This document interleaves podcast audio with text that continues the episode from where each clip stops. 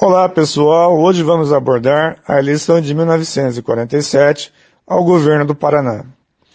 Em outubro de 45, com o fim da ditadura do Estado Novo, o interventor Manuel Ribas foi deposto do cargo, após longo período no comando da política paranaense, iniciado em 1932, quando foi nomeado por Getúlio Vargas.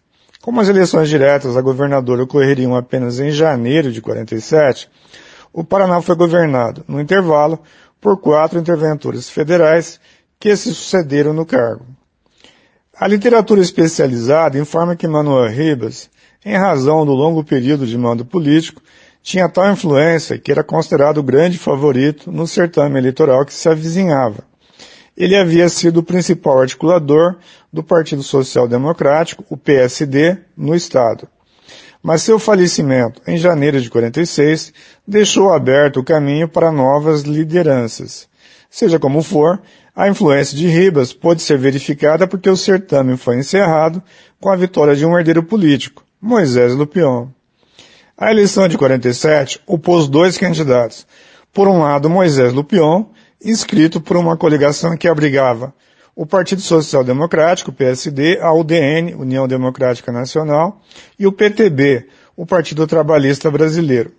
Por outro lado, Bento Munhoz da Rocha, candidato pelo Partido Republicano. Se Lupion era visto como herdeiro de Ribas, seu adversário vinha de uma tradicional família política, pois era filho do ex-governador Caetano Munhoz da Rocha.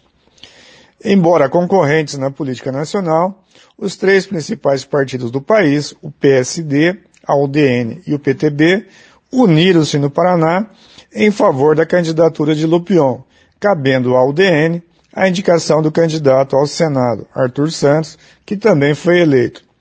Adicione-se que Moisés Lupion era poderoso empresário e, com vistas à eleição, também atuava no ramo da comunicação, detendo meios como rádios e jornais, o que contribuía decisivamente para popularizar seu nome em todo o estado. Naquele período, o Paraná vivia a efervescência do processo de colonização do interior, mediante a expansão da fronteira agrícola nas regiões norte, oeste e sudoeste, fato que garantiu grande incremento da população por atração de imigrantes. De 1940 a 1950, a população paranaense quase foi duplicada, adensando a demografia do interior.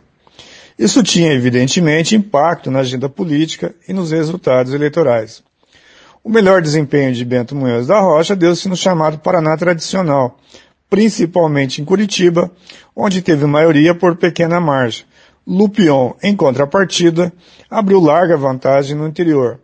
O mapa da escrutinação não deixa dúvida sobre o peso do voto das regiões de colonização recente na vitória de Lupion.